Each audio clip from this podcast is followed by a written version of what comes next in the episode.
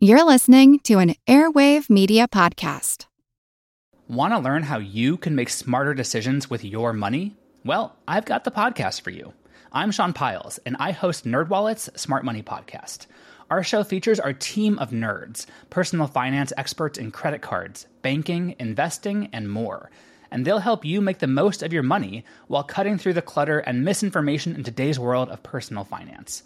You'll get clarity on strategies to help you build your wealth, invest wisely, shop for financial products, and plan for major life events. Listen to NerdWallet's Smart Money Podcast wherever you get your podcasts.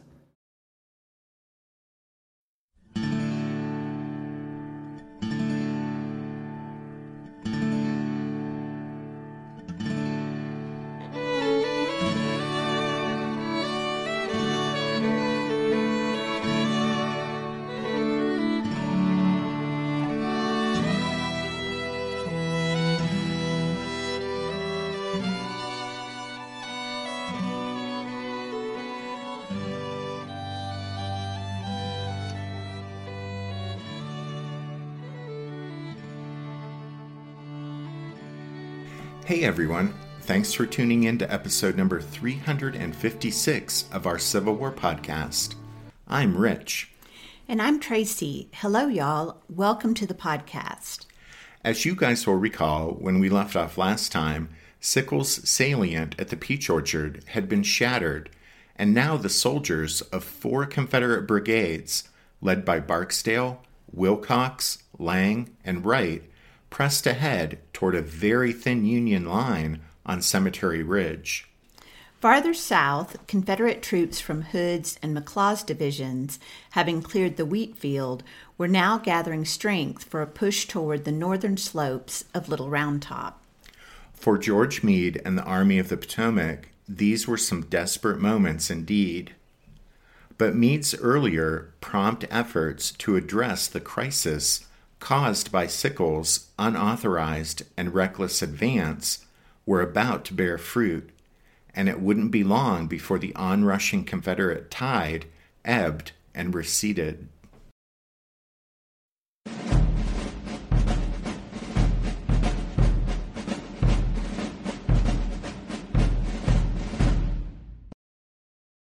As y'all already know, on the far federal left at the southern end of the Union line, two Fifth Corps brigades under Vincent and Weed had secured Little Round Top, while four others raced into the wheat field. Although those Federals, along with men from Caldwell's Second Corps Division, suffered heavy losses in the bloody wheat field, the fierce contest for control of that spot severely sapped the strength of the attacking Confederates and as the thinned ranks of Tige Anderson's, Kershaw's, and Semmes brigades pushed eastward through the wheat field and continued toward the northern slopes of Little Round Top, they would soon encounter the 5th Corps' final division under Samuel Crawford. Crawford was a trained physician and a former Army surgeon who happened to find himself stationed at Charleston, South Carolina, when the first shots of the war were fired at Fort Sumter in April 1861. Later, trading in his scalpel for a sword, Crawford entered the infantry and proved himself to be a hard fighting soldier. When his two brigades of Pennsylvania reserves arrived on the Union left that Thursday evening, Crawford, under orders from 5th Corps Commander Sykes, immediately sent one of them to the support of Vincent's men on the southern slopes of Little Round Top, while he positioned his remaining brigade under Colonel William McCandless on the hill's northern slopes, with its line of battle stretching toward the Wheatfield Road. To McCandless's left, a lively fire from the summit was being kept up by Gibbs' Ohio Battery and Hazlett's guns. With Hazlett having been killed earlier, that battery was now commanded by Lieutenant Benjamin Rittenhouse. To those batteries' front, Burbank's and Day's shattered U.S. regulars came streaming back from the wheat field. Behind the retreating regulars, according to an eyewitness, advanced a mass of Confederates in, quote, an irregular, yelling line. Having been told by Sykes to do what he thought best with McCandless's brigade, and sensing that he could catch the mass of Confederates down there in a bad spot, Crawford seized the moment and ordered a charge. Waiting for the retreating regulars to clear their front, the Pennsylvanians then rushed down the hillside, sweeping into the Plum Run Valley, with Samuel Crawford leading the way, hoisting aloft a flag he had appropriated from one of McCandless's regiments. With this surging line of bayonet tipped blue heading straight for them, and with very little fuel left in their tanks after the struggle for the wheat field, the Confederates gave way and fell back through the by now thoroughly trampled field of grain, ultimately settling into positions in Rose's Woods and on Stony Hill. And with that check, Longstreet felt that nothing more could be accomplished in this sector after he recognized, in his words, the quote, sturdy regular blow that tells a soldier instantly that he has encountered reserves or reinforcements. Longstreet had by this time also ordered Wofford to halt the advance of his Georgia brigade. Wofford bridled at this order since his men had thus far suffered relatively few casualties and they were still full of fight.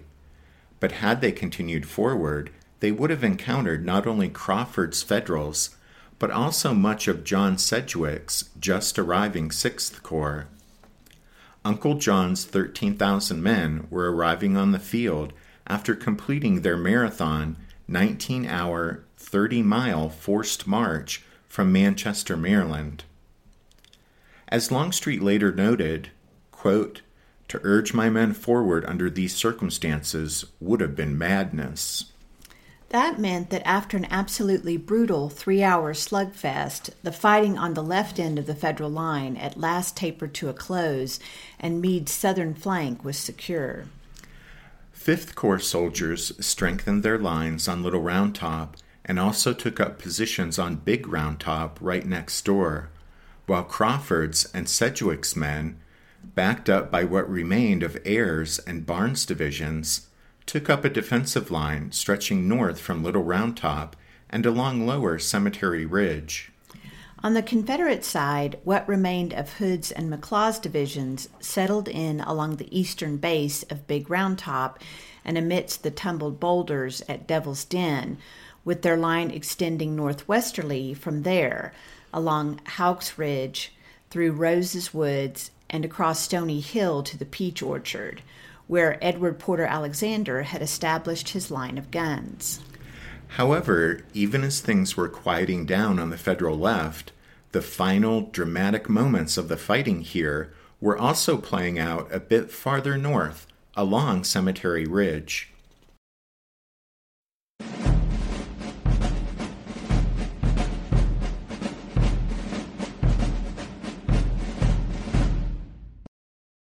When George Meade learned that Sickles had been wounded and forced to relinquish command, he directed Second Corps Commander Winfield Scott Hancock to take charge of what remained of the Third Corps, in place of David Birney, who, as senior division commander in the Corps, had assumed command in the immediate aftermath of Sickles' wounding.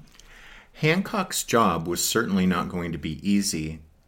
Not only was he being given command of what was by then a broken corps, but he also, more importantly, had to somehow piece together a line of defense on Cemetery Ridge, which had been stripped of most of its troops to support Sickles. Caldwell's division had long since departed, sent off to its date with destiny in the wheat field, while several regiments and a number of batteries from John Gibbon's division had been sent forward to the area around the Codori House along the Emmitsburg Road to provide support to the right of Humphreys' line. The departure of these Second Corps troops to back up the Third Corps' overextended line had left this section of Cemetery Ridge largely empty of Federal troops, and the Confederate soldiers in Barksdale's, Wilcox's, Lang's, and Wright's brigades were now driving directly toward that extremely vulnerable portion of the Union position. Needing troops, and quickly, Hancock first called on Brigadier General Alexander Hays, whose division still held the northern end of Cemetery Ridge in strength. Responding to Hancock's call, Hays turned to Colonel George Willard, telling the New York born, West Point educated officer to move his brigade south and to, quote, knock the hell out of the Rebs. Well, as it happened, Willard and his men had something to prove on July 2nd, perhaps more than any other units in the Army of the Potomac. You see, in September 1862, during the Antietam campaign, when Stonewall Jackson captured Harper's Ferry and forced the surrender of the largest U.S. force until World War II, all four of Willard's New York regiments had laid down their arms along with their honor. Nine months later, they still bore the stigma of that surrender along with the humiliating nickname Harper's Ferry Cowards. Now, here at Gettysburg, Willard and his men were eager to erase that hated nickname and redeem their honor. As Willard set off with his four regiments, Hancock soon caught up to them, and he led them into position north of the George Weikert farm and near McGilvery's line of Union cannon. To their front, Barksdale's Mississippians were coming on. After helping to drive back Humphreys Federals from the Emmitsburg Road, north of the peach orchard, Barksdale's rebels veered to their right and continued their advance east, sweeping down into the marshy, brush covered, and boulder strewn bottomland known as the Plum Run Swale. Swale is a funny word. Yes, it is. You don't hear it much. No, you don't. What is a swale anyway, Tracy? Well, Rich, it's a low lying, sunken, or marshy place. I see. Very interesting. okay, well, anyway. Willard, wasting little time, led his three regiments forward the 111th, the 125th, and 126th New York, while his fourth, the famed Garibaldi Guards of the 39th New York, moved farther south to deal with the 21st Mississippi near the Trostle Woods. Barksdale's Mississippians poured in a deadly fire as Willard's New Yorkers charged toward them, but there was no stopping the determined Yankees. One of Willard's men wrote, On we rushed with loud cries, with shells screaming and cannonballs tearing the air like so many fiends bent on destruction. On, on we rushed through the storm of fire and death, thundering above and darting around us like the thunder and lightning of heaven. Barks- Barksdale's attack finally ran out of steam, grinding to a bloody halt in the marshy thickets of the Plum Run Swale. The hard charging Mississippians had crushed Graham's position in the peach orchard and battled Humphreys along the Emmitsburg Road, but flesh and blood can only do so much, and now the attack of Willard's New Yorkers proved too much for the overstretched rebels to withstand. The Mississippians' ranks fragmented and they fell back, but not before many of the rebels, worn out and used up by their almost superhuman exertions, now raised their hands in surrender. By this point, William Barksdale himself was down, mortally wounded, the fiery secessionist and fierce battlefield warrior was gathered up by Federal soldiers and carried behind the lines, where overnight he drew his last breath. Momentum carried Willard's men through and beyond the Plum Run swale and nearly all the way to the Emmitsburg Road, where they came under a heavy fire from Alexander's Confederate cannon in the peach orchard off to their left. Lashed by that artillery fire and with his mission fulfilled, Willard ordered his men to fall back.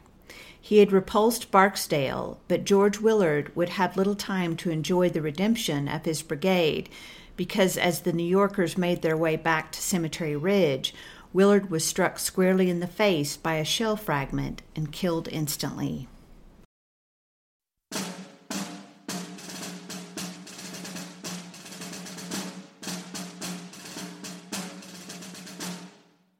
There was no organized force near to oppose them, except our handful of 262 men. Most soldiers, in the face of the near advance of such an overpowering force, which had just defeated a considerable portion of an Army Corps, would have caught the panic and joined the retreating masses. But the 1st Minnesota had never yet deserted any post, had never retired without orders, and desperate as the situation seemed, and as it was, the regiment stood firm against whatever might come. Just then, Hancock, with a single aide, rode up at full speed, and for a moment vainly endeavored to rally Sickles' retreating forces. Reserves had been sent for, but were too far away to hope to reach the critical position until it would be occupied by the enemy, unless that enemy were stopped. Quickly leaving the fugitives, Hancock spurred to where we stood, calling out as he reached us, What regiment is this? First Minnesota, replied Colville. Charge those lines, commanded Hancock. Every man realized in an instant what that order meant death or wounds to us all, the sacrifice of the regiment to gain a few minutes' time and save the position and probably the battlefield. And every man saw and accepted the necessity for the sacrifice. And responding to Colville's rapid orders, the regiment, in perfect line, with arms at right shoulder shift, was in a moment sweeping down the slope directly upon the enemy's center. No hesitation, no stopping to fire, though the men fell fast at every stride before the concentrated fire of the whole Confederate force, directed upon us as soon as the movement was observed. Silently, without orders, and almost from the start, Double Quick had changed to utmost speed for in utmost speed lay the only hope that any of us would pass through that storm of lead and strike the enemy. Charge! shouted Colville as we neared their first line, and with leveled bayonets at full speed we rushed upon it. The men were never made who will stand against leveled bayonets coming with such momentum and with evident desperation. The first line broke in our front as we reached it, and we rushed back through the second line, stopping the whole advance. We then poured in our first fire, availing ourselves of such shelter as the low banks of the dry brook afforded, held the entire force at bay for a considerable time, and until our reserves appeared on the ridge we had left. Had the enemy rallied quickly to a countercharge, its great numbers would have crushed us in a moment, and we would have made but a slight pause in its advance. But the ferocity of our onset seemed to paralyze them for a time, and although they poured upon us a terrible and continuous fire from the front and enveloping flanks, they kept at a respectful distance from our bayonets, until before the added fire of our fresh reserves, they began to retire and we were ordered back. What Hancock had given us to do was done thoroughly. The regiment had stopped the enemy and held back its mighty force and saved the position. But at what sacrifice? Nearly every officer was dead or lay weltering with bloody wounds, our gallant colonel and every field officer among them. Of the 262 men who made the charge, 215 lay upon the field, stricken down by rebel bullets. 47 were still in line, and not a man was missing. The annals of war contain no parallel to this charge. The wounded were gathered in the darkness by their surviving comrades and sent to field hospitals, and the fragment of the regiment lay down for the night. Lieutenant William Lochren, 1st Minnesota Infantry, Gibbon's Division, 2nd Corps, Army of the Potomac.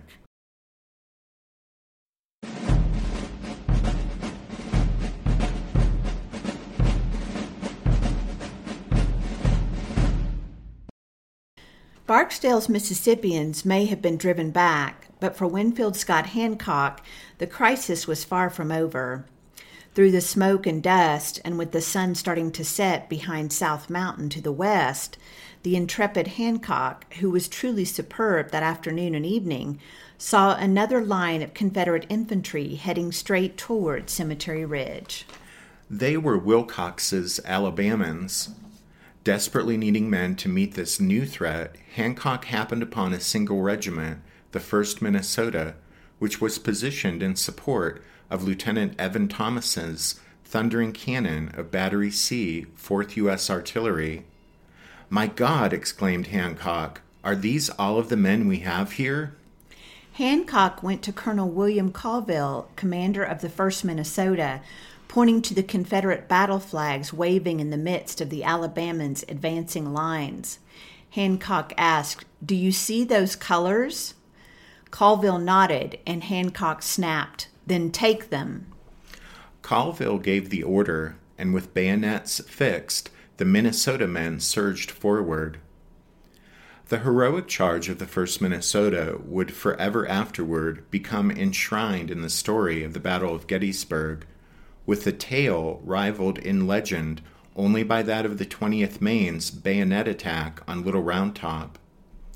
At Hancock's order, this single regiment of Federals, with just 262 soldiers in its ranks, charged an entire brigade of Confederates with four times its number of men. The Minnesotans were veterans, and they knew they were being sacrificed, but they charged forward anyway, directly toward Wilcox's Alabamans. Fortunately for the outnumbered Federals, Wilcox's brigade had already lost much of its momentum by the time the 1st Minnesota charged toward it. It had taken losses in its encounter with Humphreys' men along the Emmitsburg Road. Then, after crossing the road, the soldiers on the right of Wilcox's line came under fire from some of Willard's New Yorkers, while those Alabamans on the left were hit by fire from some of Humphreys' units that had rallied on Cemetery Ridge. And all the while, Thomas's guns continued to bang away. Surprised by the Minnesotans' charge, Wilcox's skirmishers fell back to their regiments, while Colville's men swept all the way down to the Plum Run swale, where they settled in for a savage firefight with the Alabamans. Unsupported on both sides and with no one coming up behind him, Wilcox realized that he was alone. To his right, Barksdale's Mississippians had already been driven back, while Lang's Floridians hadn't kept up with his left.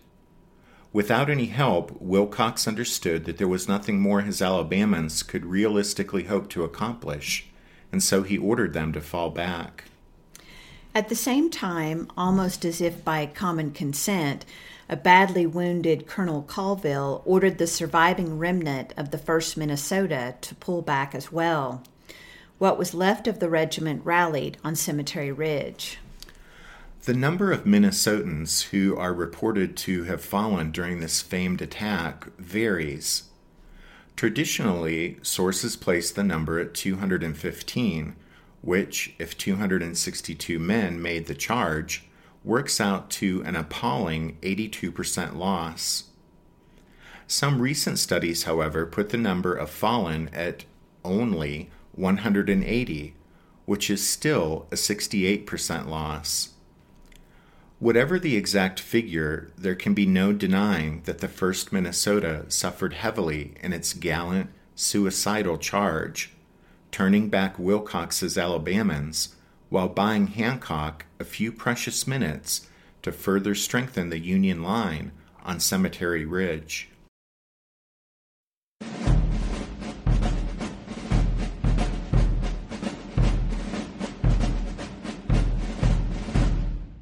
Want to learn how you can make smarter decisions with your money? Well, I've got the podcast for you. I'm Sean Pyles, and I host NerdWallet's Smart Money Podcast. On our show, we help listeners like you make the most of your finances. I sit down with NerdWallet's team of nerds, personal finance experts in credit cards, banking, investing, and more. We answer your real-world money questions and break down the latest personal finance news. The nerds will give you the clarity you need by cutting through the clutter and misinformation in today's world of personal finance. We don't promote get rich quick schemes or hype unrealistic side hustles. Instead, we offer practical knowledge that you can apply in your everyday life. You'll learn about strategies to help you build your wealth, invest wisely, shop for financial products, and plan for major life events. And you'll walk away with the confidence you need to ensure that your money is always working as hard as you are. So turn to the nerds to answer your real world money questions and get insights that can help you make the smartest financial decisions for your life. Listen to NerdWallet's Smart Money Podcast wherever you get your podcasts.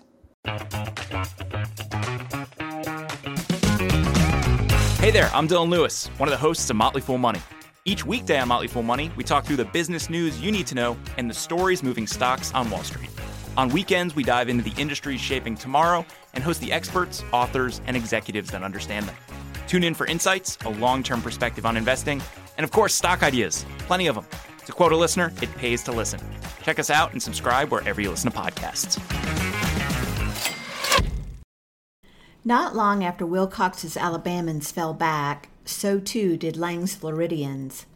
This small brigade, just three regiments strong, the 2nd, 5th, and 8th Florida, began the assault with about 700 men, and like Wilcox's brigade, it had also suffered quite a few casualties during its advance toward the Emmitsburg Road. After helping to drive back Humphreys' Federals, Lang's Floridians suffered from a deadly fire poured into them by the 19th Maine and from Lieutenant Julian Weir's Battery C, 5th U.S. Artillery, whose cannons were peppering the advancing Confederate lines with canister. Both the 19th Maine and Weir's Battery had taken up positions just south of the Codori barn and were in a good spot to hammer Lang's left. Lang's ever dwindling line crossed the Emmitsburg Road, but it wouldn't be long before their advance stalled out. Like Wilcox, Lang also realized that he was in a spot of trouble, and he too also ordered a withdrawal. For the Federals, Lang's withdrawal left only Wright's brigade to contend with. Ambrose Wright, a 37 year old Georgia lawyer and politician, led his 1400 men forward from Seminary Ridge around 6:30 p.m. from a point west of the Codori House. Shells around us tore our bleeding ranks with ghastly gaps, remembered one of Wright's Georgians as the brigade neared the Emmitsburg Road. There, Wright's men crashed headlong into the 15th Massachusetts and 82nd New York, two of John Gibbon's 2nd Corps regiments that had been advanced to the roadway. It was a short but fierce fight. The commanders of both these federal regiments were killed before the men from Massachusetts and New York beat a hasty retreat. Wright's gray and butternut ranks continued their advance, bearing down on the cannon of Lieutenant T. Fred Brown's Battery B, 1st Rhode Island Light Artillery, which had also been sent forward. Brown's guns blasted the Georgians with a few rounds of canister, but before they could limber up and retreat, the rebels were upon them. Brown, who was wounded by a bullet through his neck, lost all but two of his half dozen three inch ordnance rifles. At the same time, the soldiers on the southern end of Wright's line stormed across the Emmitsburg Road beyond the Codori House and overran Julian Weir's battery, capturing three of his six Napoleons. But Wright's Georgians couldn't stop to haul away the captured pieces. They pressed on instead, charging directly toward the center of the Union line on Cemetery Ridge.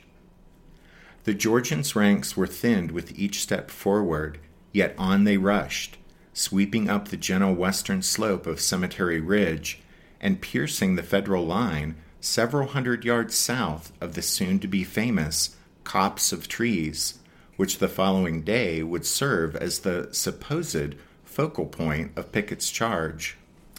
Wright later exaggerated what his brigade had accomplished that evening when he proclaimed, quote, We were now complete masters of the field having gained the key, as it were, of the enemy's whole line. But in truth, the high water mark of Wright's advance proved to be no genuine breakthrough, but only a momentary piercing of the Federal line. Federal soldiers from Alexander Webb's Philadelphia Brigade, who in less than 24 hours would bear the brunt of Pickett's charge, now poured a destructive fire into Wright's left flank, while the guns of Lieutenant Alonzo Cushing's and Captain William Arnold's batteries, in position north of the copse of trees, raked the Georgians' lines with canister. Under such a destructive fire and lacking any support, Wright ordered a retreat.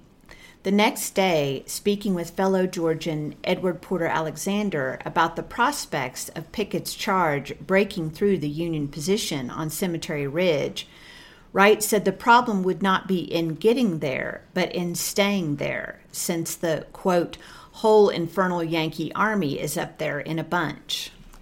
As the Georgians fell back, Federals from Webb's Philadelphia Brigade charged forward and recaptured Brown's 3 inch rifles, while men from the recently arrived 13th Vermont, a 1st Corps regiment, advanced to retake Weir's Napoleons. The 106th Pennsylvania of the Philadelphia Brigade claimed also to have captured no fewer than 200 Georgians in and around the Codori house and barn.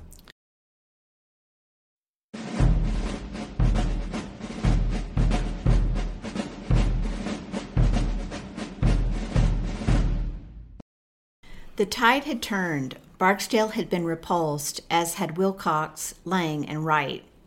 The survivors of these battered brigades fell back to the trees that lined Seminary Ridge, where they caught their breath and settled in for the night, counting their losses and wondering how they had come so close to breaking the Yankee line, but in the end had fallen short.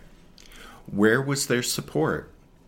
It was the question on the minds of many Confederate soldiers that night. On the opposite ridge line, soldiers in blue reformed their lines.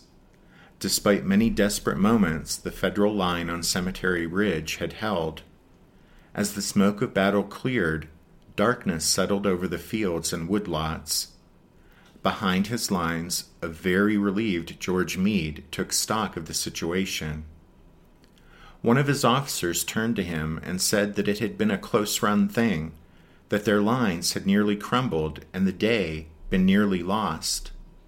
Yes, agreed Meade, but it is all right now. It is all right now. But it wasn't, not quite yet. The fighting on July 2nd wasn't over, because even as the left and center of the Union fishhook line of defense began to recover from the repeated sledgehammer blows of Longstreet's attack, the soldiers on the Federal right, on Culp's Hill and Cemetery Hill, found themselves locked in a deadly, desperate battle with Dick Ewell's Confederates for possession of those hilltops.